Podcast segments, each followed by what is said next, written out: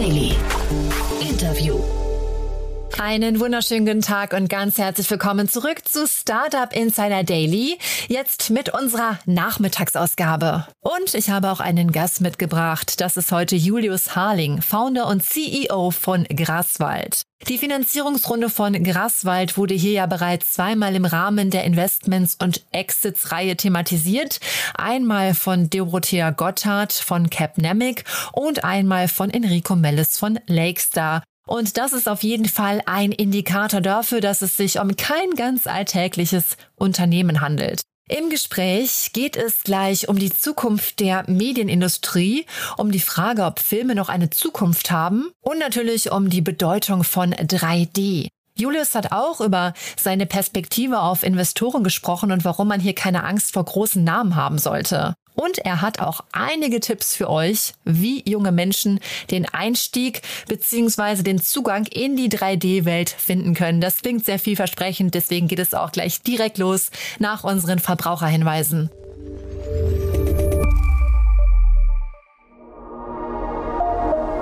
Werbung.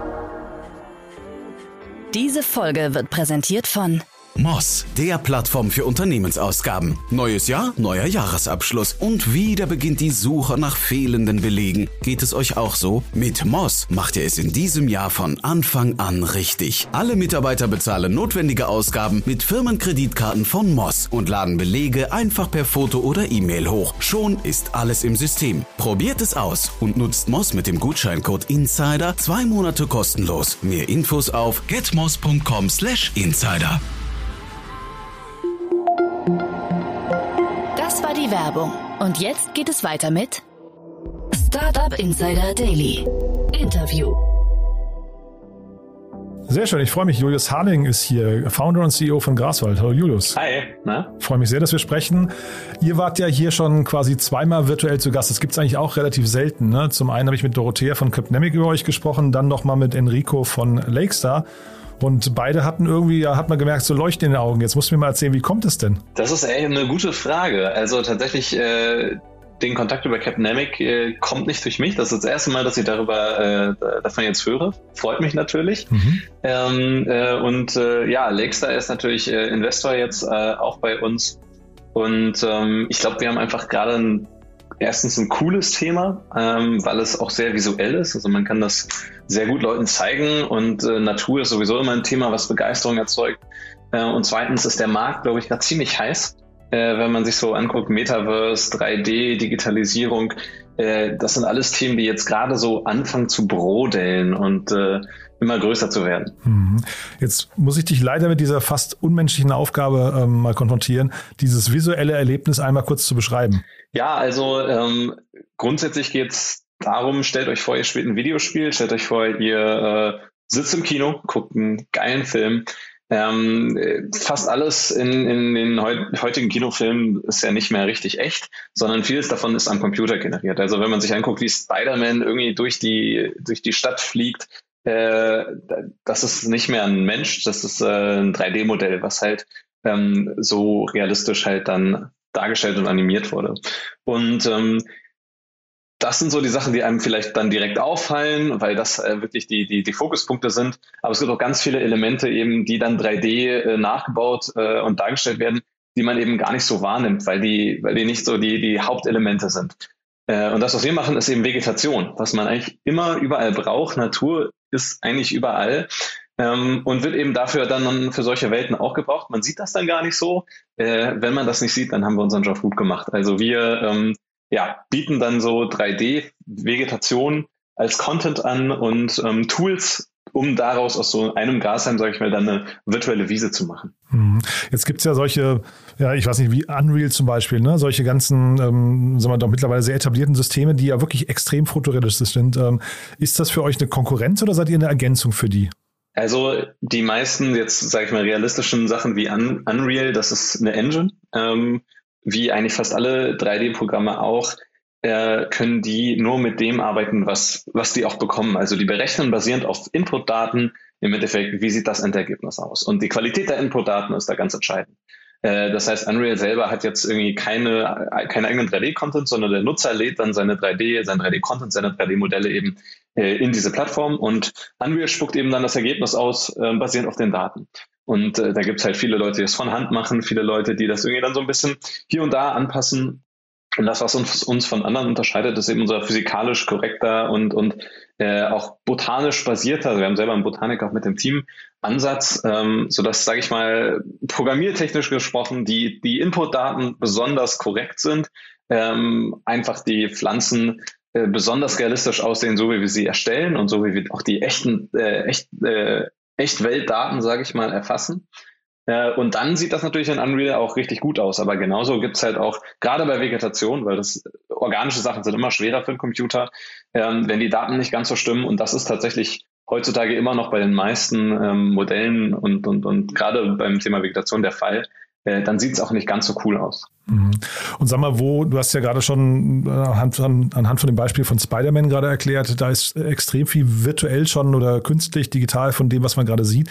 Wo ist denn da das Ende der Fahnenstange? Weil ich frage jetzt auch deswegen, jetzt, äh, gestern äh, oder heute, weiß gar nicht, wann es war, Crafton, ähm, das Callisto-Protokoll, die haben irgendwie einen ähm, künstlichen Influencer nochmal rausgebracht. Anna heißt die. Ähm, da sieht man schon jetzt mittlerweile, wo, wo auch quasi der menschliche Teil sich hinbewegt. Das heißt, glaubst du dran, dass irgendwie so Kino irgendwann tatsächlich, ein, obwohl es aussieht wie die reale Welt, irgendwann rein, rein visuell, rein virtuelles und digital erzeugtes Erlebnis ist?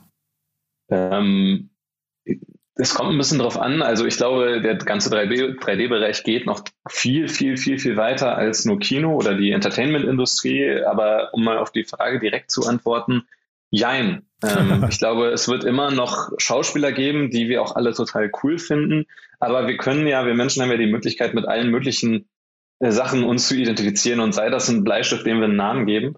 Und äh, es kann auch eine virtuelle Figur sein, die wir dann irgendwie, also Leute verfolgen ja auch Twitter-Profile von Katzen, ne? Können auch Twitter-Profile von nicht echten Personen verfolgen und die trotzdem total toll finden. Mhm. Und ähm, das äh, verringert euch die Hürden äh, drastisch. wenn du dir keine guten Schauspieler leisten kannst, aber genau. du hast vielleicht ein KI-basiertes 3D-Modell von schon Schauspielern und du directest jetzt deinen eigenen Film, aber alles passiert auf deinem Laptop aus deinem Kinderzimmer, sage ich mal. Mhm. Das also ein ganz anderer Zugang zu eben diesen Technologien und auch dieser Kunstform im Endeffekt. Und das ist, glaube ich, was echt Cooles. Mhm.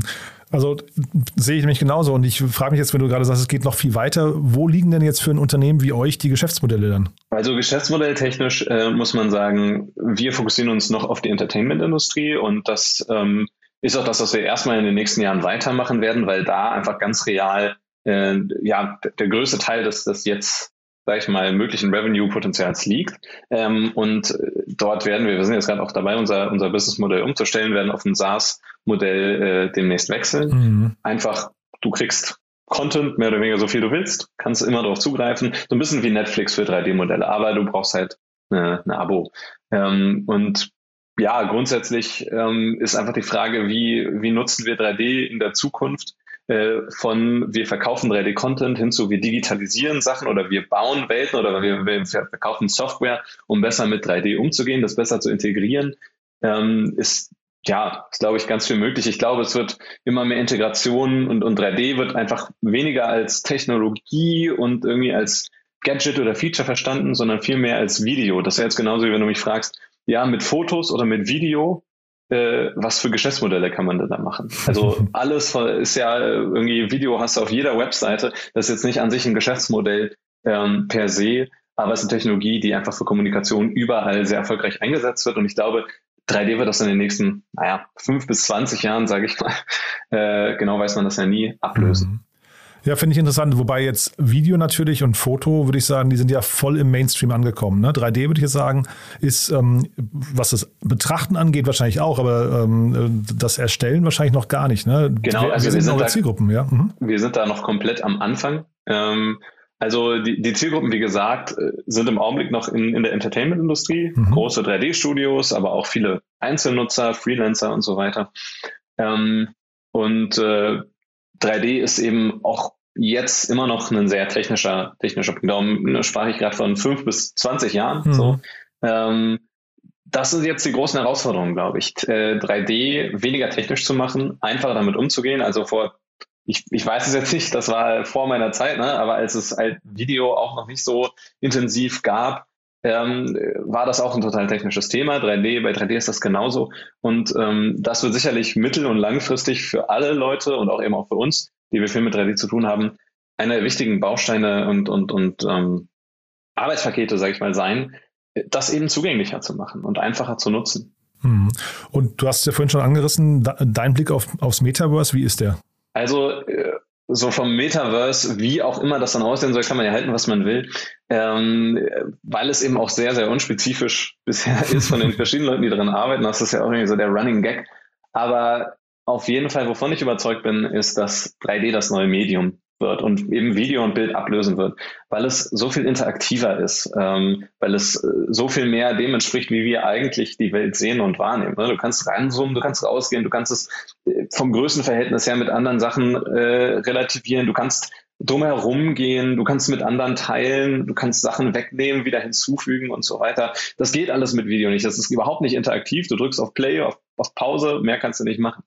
Ähm, und von daher glaube ich, dass äh, wird in den nächsten, ja, wie gesagt, in diesem Zeitraum halt passieren. Die Frage ist dann auch, in welche Bereiche geht zuerst und wann kommt Hardware raus, die nicht nur das technisch irgendwie unterstützt, sondern vor allem auch die sich so gut integrieren lässt in unseren Arbeitsalltag, äh, dass wir das auch wirklich nutzen wollen. Ich glaube, das sind so die entscheidenden Meilensteine, die erreicht werden müssen. Ähm, Wann das ist, weiß ich nicht, aber ich bin mir sehr sicher, dass es kommen wird. Das heißt, so Oculus und alles, was Meta gerade hat, zumindest im Angebot, ist noch nicht das, was du siehst, sondern äh, was, was denkst du über ja, Apple? Also, weiß, weiß, man da schon was? Nee. Man weiß, dass Apple seit äh, Jahren, wenn nicht sogar Jahrzehnten, irgendwie an irgendwelchen Sachen mhm, arbeitet. Genau. Und ich glaube auch, dass das dann der Durch Durchbruch sein wird, wenn sie dann irgendwann was rausfinden. Das kann aber auch erst in, in fünf Jahren sein, man weiß es nicht. Ähm, glaube ich, dass sie das erst machen werden, wenn sie sich ganz sicher sind, dass sie einen Weg gefunden haben, 3D so zu integrieren in unseren Arbeitsalltag, weil ich glaube, da wird es nämlich reinkommen. Es wird erst wie auf Personal Computing ähm, erst in die Business gehen und man wird sehen, wie viel einfacher man kollaborieren kann, auch, äh, sage ich mal, vom Homeoffice aus auch international ähm, aufgeteilt und dann wird das von da immer weiter auch in unser Tickets, also Microsoft arbeitet da, glaube ich, auch schon sehr intensiv dran, dass man deren äh, Office äh, Suite irgendwie einfacher dreidimensional erleben kann. Aber ja, man merkt es ja, es tragen eben noch nicht alle ähm, irgendwie 3D, Oculus VR, sonst mhm. was äh, Geräte mit sich rum. Alle tragen aber Handys mit sich rum. Und dass Apple bei dem Thema dran ist, ich glaube, das ist relativ klar, spätestens seitdem sie vor ein paar Jahren auch schon LiDAR-Scanner überall dran gepackt haben und jetzt auch letztens noch so äh, Scanning-Software für den Mac äh, ähm, entwickelt haben. Also die sind da dran an dem Thema. Und Siehst du euch dann mal, weil wir jetzt gerade über Apple sprechen, siehst, also wie ist denn da hinterher die, die Wertschöpfungskette? Siehst du euch mal als ein strategisches Target auch für Apple oder sind es dann eher das, was mit euch gemacht wird hinterher, sind dann die, die Targets, die dann vielleicht entscheiden? Weil es geht ja meistens dann immer auch um, um den Content. Man muss ja irgendwie auch Content oder die, das, das Liefern zur, zur Verfügung stellen von Content sicherstellen, ne? Genau, also ich glaube schon, dass es im Endeffekt, also Leute verwechseln gerne das, was wir machen, mit den finalen Bildern, die am Ende mhm. rauskommen. Das genau. wäre dann, sage ich mal, eine Serviceleistung, Serviceagentur. Das ist nicht das, was wir machen. Ähm, und das Spannende an 3D, meiner Meinung nach, ist, dass 3D immer Kontext braucht. Also ein Foto kannst du machen und das kann für sich stehen. Du kannst nicht ein, zum Beispiel 3D-Modell von einem Wasserglas so, wo ist denn das? Ist das mitten im Wald? Steht das im Klo? Mhm. Liegt das irgendwo in der Luft, im Weltraum oder steht das auf dem Tisch? Das ist eine total essentielle Frage, ohne die zu beantworten, dieses Glas dir nirgendwo weiterhilft. Und ähm, ich glaube, das ist eine Frage, die man zusätzlich zum Content stellen muss. Das ist auch einer unserer USPs. Und ähm, das ist auch ein Thema, was in den nächsten Jahren dann auch für Leute wie Apple relevant wird, weil ja ganz viele virtuelle Welten eigentlich erstellt werden müssen. Das passiert im Augenblick noch von Hand. Also das kannst du gar nicht leisten. Das muss irgendwie automatisiert passieren in der Zukunft. Und mhm. ähm, das sind eben genau die Themen, die wir im Augenblick bearbeiten. Wer sind denn da eigentlich eure, eure Konkurrenten? Es gibt, ähm, sag ich mal, verschiedene Anbieter von 3D-Content, ähm, auch in verschiedenen, mit verschiedenen äh, Fokussierungen, verschiedenen Themenbereichen und so weiter. Äh, und das würde ich sagen, ist derzeit unsere, unsere Hauptkonkurrenz. Unser Businessmodell fußt ja im Augenblick auch darauf, dass wir 3D-Content eben ähm, ja, mit äh, auch, auch verkaufen. Ne? Das ist äh, im Augenblick unser Hauptbusinessmodell.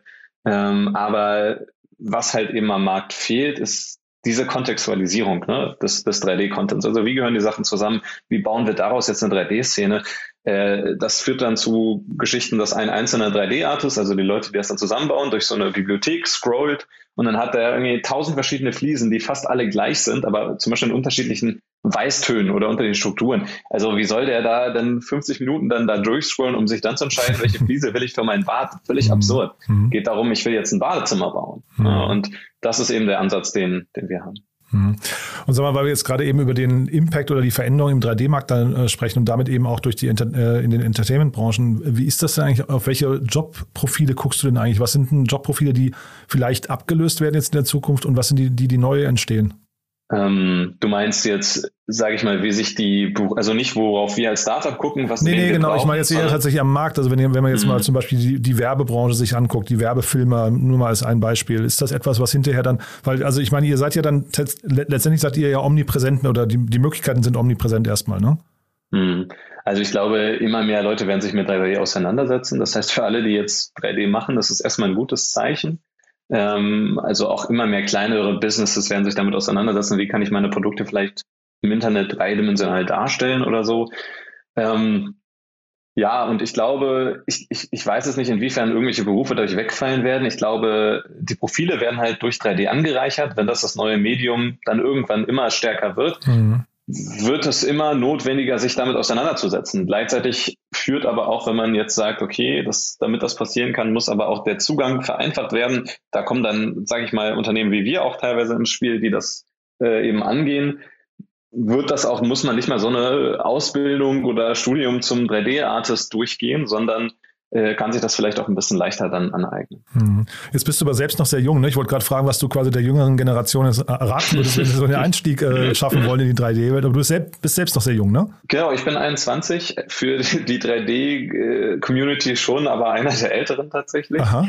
Äh, und also ich kann allen nur empfehlen, und so habe ich es auch gemacht, guckt euch einfach Content an, guckt euch, also es gibt so viel auf, auf YouTube, auf Google. Ich habe mir das auch alles durch, durch solche Sachen beigebracht. Äh, seid aktiv in den Foren, fragt nach und äh, also es ist eine total super Community, die total offen ist und, und viele Tipps gibt, viel hilft. Und jeder, der mit 3D, egal welchen Alters auch, äh, irgendwie in Kontakt gehen will, sollte das machen. Ich kann allen nur Blender empfehlen, komplett Open Source, kostenlose 3D-Software, die wirklich massiv zugelegt hat und äh, ja, eine der Top 3D-Softwares ist, die es so gibt. Äh, sehr viel Content im Internet gibt es auch dafür. Das äh, kann ich nur jedem empfehlen, sich damit auseinanderzusetzen. Mhm, jetzt bist du 21 und es war ja schon zu lesen, dass ähm, irgendwie das Startup jetzt gar nicht bewusst gegründet wurde. Ne? Das ist, glaube ich, eher so aus einem Hobbyprojekt dann eben auch entstanden. Vielleicht magst du uns jetzt mal da nochmal kurz durchführen und auch dann bis hin zur Finanzierungsrunde. Das also gerade das Lex da in der frühen Phase bei euch eingestiegen ist, finde ich äh, relativ besonders, muss ich sagen. Ja, also äh, du hast ganz recht. Ich, das fing eher so als Hobbyprojekt an, wie, wie ich es auch gerade beschrieben habe, wie du es auch gerade beschrieben hast, war ich so, ja, als 14-, 15-Jähriger habe ich mich für 3D interessiert, habe das irgendwie da recherchiert und auch da ein bisschen was gemacht, war dann ein halbes Jahr in Kanada als, als Schüler, Schüleraustausch, habe zu wenig zu tun gehabt, ehrlich gesagt und habe dann ein bisschen damit rumgespielt. Für ein Schulprojekt brauchten wir irgendwie so eine Naturszene, die ich dann gebastelt habe. Habe geguckt, wie macht man das eigentlich? Und habe dann gemerkt, als ich das online geteilt habe, ganz schön viele Leute wollen das eigentlich und brauchen das auch und mhm. finden das irgendwie cool. Ich habe dann angefangen, ich habe mich mit einem Entwickler aus den USA zusammen ähm, getan, den ich auch äh, da über die Community kennengelernt habe. Und wir haben das erste Produkt gebaut mit dem Ziel, irgendwie, ich wollte 1000 Euro verdienen für einen neuen Computer. Im ersten Monat haben wir dann über 20.000 US-Dollar Umsatz erzielt. Ähm, nach Launch, das war dann 2018. Ich habe das während der Schulzeit einfach immer als Hobbyprojekt weitergemacht. Ich habe dann erstmal mein Abi ge gemacht, das lief dann so nebenher ähm, und habe nach dem Abi dann aber überlegt, ja, wie geht's jetzt weiter? Habe dann äh, mich mehr mit Startups auseinandergesetzt, darüber mehr gelernt und hatte dann, also das ist ja jetzt die Seed-Runde, wir hatten vorher schon eine Pre-Seed-Runde mit Business Angels hier aus Hannover, äh, die wir dann, ja, sag ich mal, März 2021 abgeschlossen haben. Und äh, recht kurz danach habe ich dann auch äh, Kontakt zum Heite Gründerfonds. Durch Zufall äh, hat sich das ergeben. Äh, wir haben uns irgendwie dann, waren beide interessiert, sage ich mal, in der möglichen Zusammenarbeit. Ähm, und so hat sich das Ganze dann entwickelt. Das kann ich auch jedem Gründer nur empfehlen, jungen Gründer vor allem, sehr, sehr früh Kontakt aufnehmen mit Investoren, einfach nur sprechen, einfach nur fragen, woran sind die interessiert, was sind spannende Themen für die. Äh, dann habt ihr nämlich genug Zeit, um euch auch darauf vorzubereiten und, und euer Startup.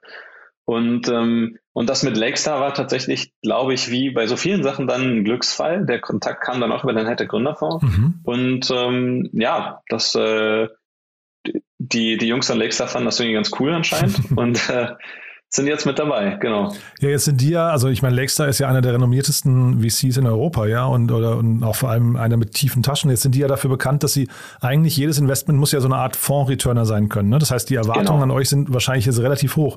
Ähm, A, also wie fühlt sich das an? Das ist ja, das ist ja ein gewisser Druck auch, ne? Und B, siehst du das überhaupt als Option für euch? Äh, sehe ich was als Option? Na, dass ihr so ein Fonds-Returner sein könntet, ne? Das, ja, also das heißt ja irgendwie dann ein, ein, ein, Exit mal irgendwann hinlegt mit mehreren hundert Millionen Dollar wahrscheinlich, ne? Genau. Ja, ich glaube, so ab 100 Millionen ist es, äh, lohnt es sich dann für, für Lakestar oder so mhm. in dem Dreh. Ähm, ja, also natürlich, wenn wir, wenn wir das nicht sehen würden, dann würden wir nicht mit Lakestar zusammenarbeiten. Ähm, und definitiv, ne, also wie sich eben der Markt auch entwickelt und äh, unsere Position und, und die verschiedenen Möglichkeiten, in, in die wir auch gehen können, ähm, glaube ich, glaube ich auf jeden Fall daran. Und ähm, ja, also der Druck ist jetzt noch nicht ganz so groß da, dadurch, dass Lakestar ja schon so früh eingestiegen hat, äh, eingestiegen ist.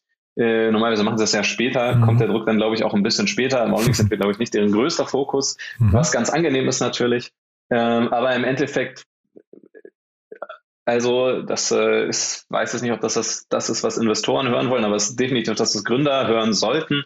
Es ist halt auch ein Job wie jeder andere. Ne? Die haben ja das Geld und die rechnen ja damit, dass eins von zehn Startups das schafft und alle anderen nicht. Also die rechnen eigentlich damit, dass du es sowieso nicht schaffst.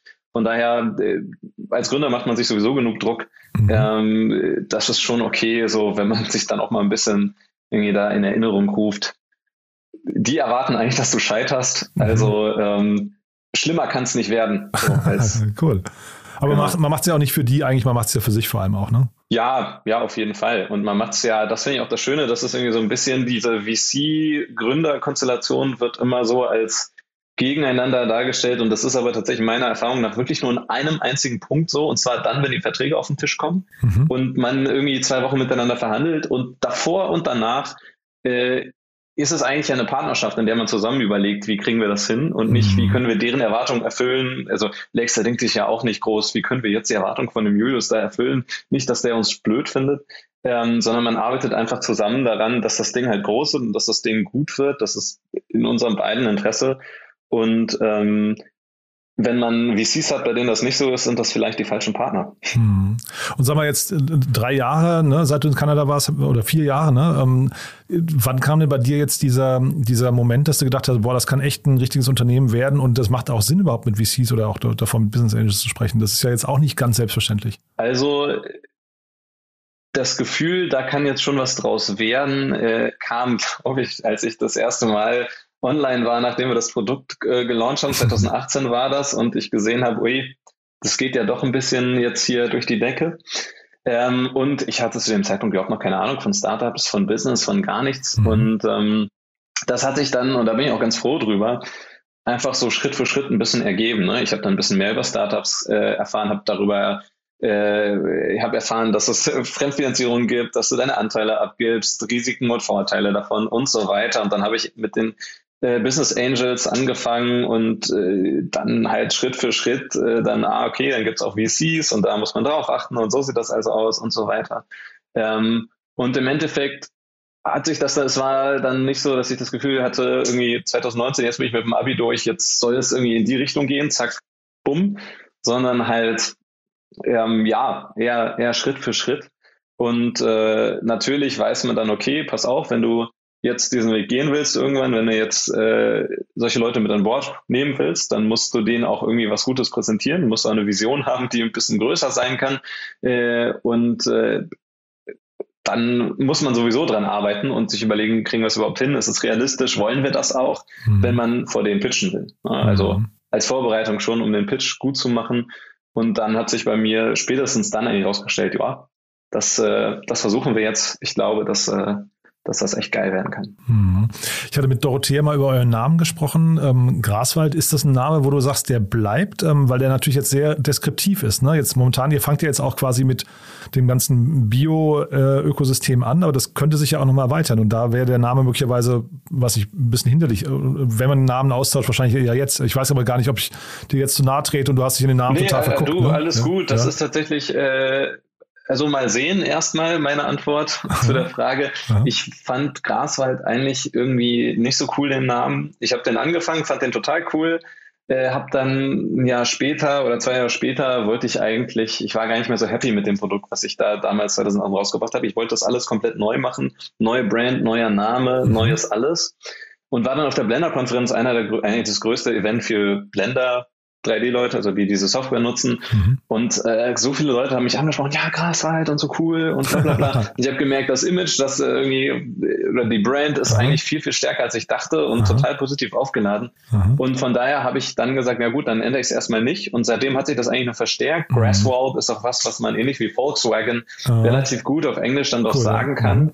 Und ähm, natürlich ist der Fokus auf Natur da und sicherlich, wenn wir irgendwann dann mal weitergehen, wird man sicherlich gucken müssen, wie man mit der Brand umgeht, ob man die mhm. irgendwo untergliedert oder so. Äh, das ist ja aber alles Detail, also das kriegt man schon irgendwie hin. Jetzt im Augenblick ist es aber schon so, dass wir da ja eigentlich ein ganz gutes Standing haben in der Community und in der Branche und das jetzt zu ändern wäre, glaube ich, nicht so schlau. Mhm.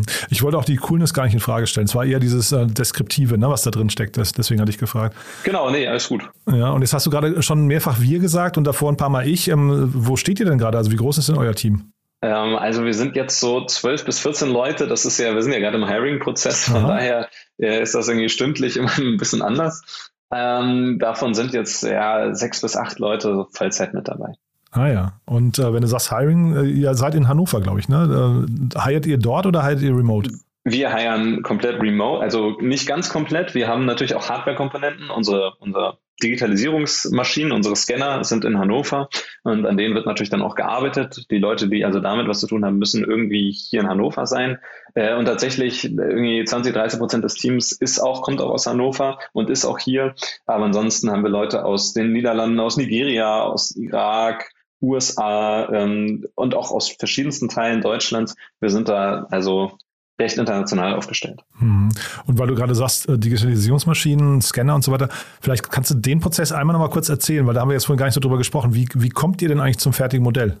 Also wir gehen zu einer Location, identifizieren alle Elemente, die da sind. Ne? Wir verfolgen ja diesen Ökosystemansatz.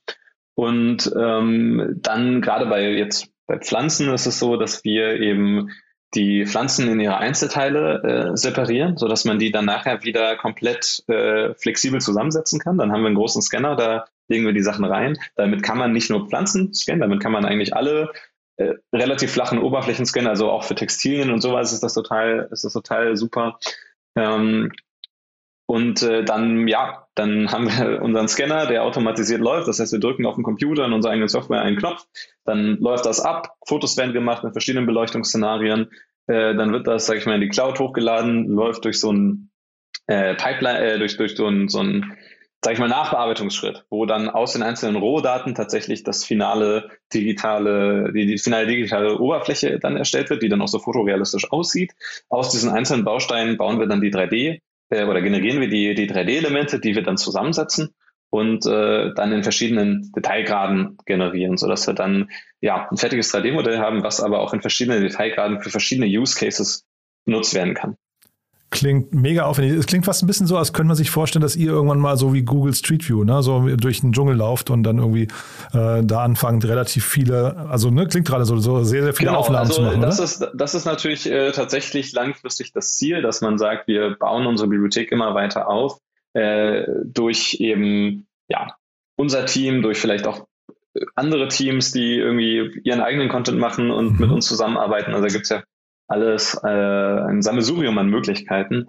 Aber genau, das Ziel ist natürlich, ähm, möglichst viele Lebensräume digitalisiert zu haben und dann wird man äh, sicherlich auch dann vor Ort äh, ja, das einfangen. Sehr, sehr spannend. Du, da würde ich sagen, erstmal bis hierher, wenn du magst, ähm, dann können wir ja einfach nochmal ein Update machen, irgendwie in einem halben Jahr oder dreiviertel Jahr, wo ihr da steht. Aber auf jeden Fall sehr, sehr spannend. Kannte ich so, so noch nicht, was ihr macht, äh, aber man sieht ja auch, dass du links und rechts so über sehr, sehr viele Themen nachdenkst. Also hat mir großen Spaß gemacht. Haben wir was Wichtiges vergessen? Ich glaube nicht. Du, dann lieben Dank, dann äh, Glückwunsch nochmal zur Runde und bis zum nächsten Mal, ja? Bis dann, hau rein. Startup Insider Daily, der tägliche Nachrichtenpodcast der deutschen Startup-Szene. Ganz herzlichen Dank an unseren heutigen Gast Julius Harling, Founder und CEO von Graswald, über die Zukunft der Medienindustrie. Es ging um die Frage, ob Filme noch eine Zukunft haben und wie junge Menschen den Einstieg und den Zugang in die 3D-Welt finden können. Herzlichen Dank, es war sehr interessant.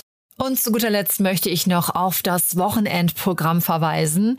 Morgen in der Samstagsausgabe haben wir im Rahmen der Rubrik Media Talk Romy Riffel, Co-Host des Snog-Salting Podcasts zu Gast. Romy hat 2018 gemeinsam mit ihren beiden Cousins Johannes Kliesch und Felix Bauer Snog-Salting gegründet, eine E-Commerce-Agentur, die Unternehmen befähigt, auf Amazon eine ähnliche Erfolgsgeschichte wie Snox zu schreiben. Schaltet da doch gerne mal ein.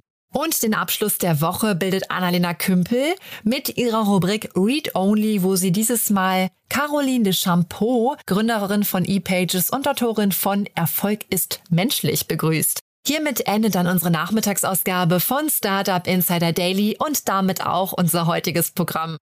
Habt noch einen schönen restlichen Nachmittag und hoffentlich hören wir uns dann morgen am Wochenende wieder. Tschüss, macht's gut, eure Eva.